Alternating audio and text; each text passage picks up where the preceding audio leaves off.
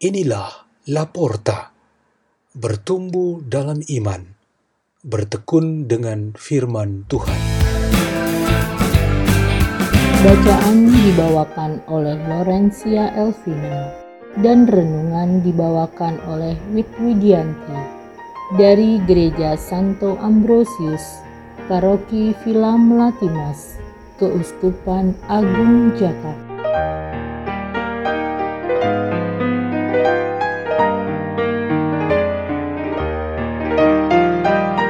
Bacaan dan Renungan Sabda Tuhan Hari Sabtu sesudah Oktav Natal 2 Januari 2021 Peringatan Santo Basilius Agung dan Gregorius Nasiansen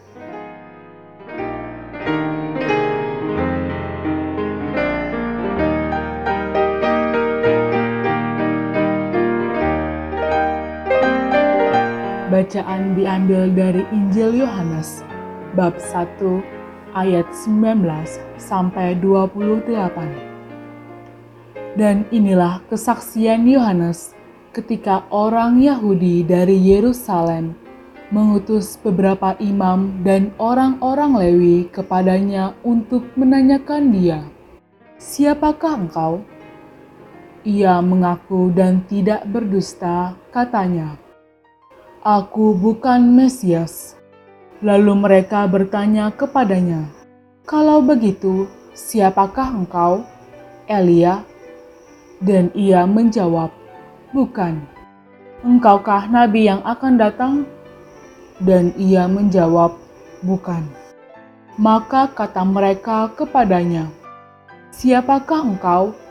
Sebab kami harus memberi jawab kepada mereka yang mengutus kami Apakah katamu tentang dirimu sendiri? Jawabnya, Akulah suara orang yang berseru-seru di padang gurun. Luruskanlah jalan Tuhan, seperti yang telah dikatakan Nabi Yesaya. Dan di antara orang-orang yang diutus itu, ada beberapa orang Farisi.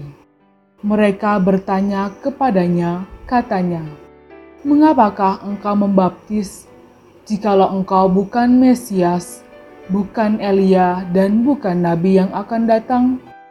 Yohanes menjawab mereka, katanya, Aku membaptis dengan air, tetapi di tengah-tengah kamu berdiri dia yang tidak kamu kenal, yaitu dia yang datang kemudian daripadaku. Membuka tali kasutnya pun aku tidak layak. Hal itu terjadi di Betania, yang di seberang Sungai Yordan, di mana Yohanes membaptis. Demikianlah Injil Tuhan.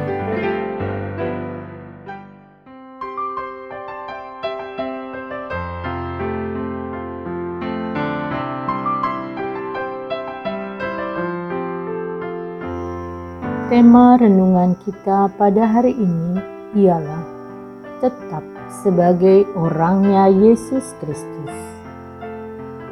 Pada hari ini, gereja kita memperingati Santo Basilius Agung dan Gregorius Nanciansen.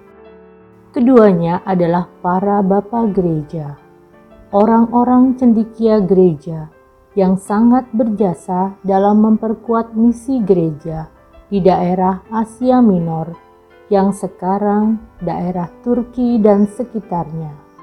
Mereka berdua adalah contoh wajah dan tubuh Kristus di daerah Timur Tengah dan sebagian wilayah Eropa Timur. Sepanjang tahun ini, kita akan dihadapkan oleh sebuah tantangan dalam bentuk pertanyaan: "Siapakah engkau?" Pertanyaan ini ialah yang ditanyakan oleh orang-orang kepada Yohanes Pembaptis soal identitasnya.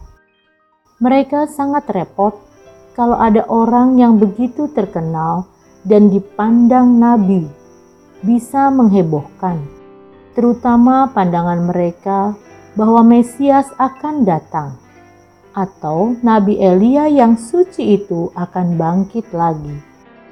Kesaksian Yohanes membuat rasa mereka bercampur aduk, heran, takut, penasaran, kesal, marah, dan tertantang.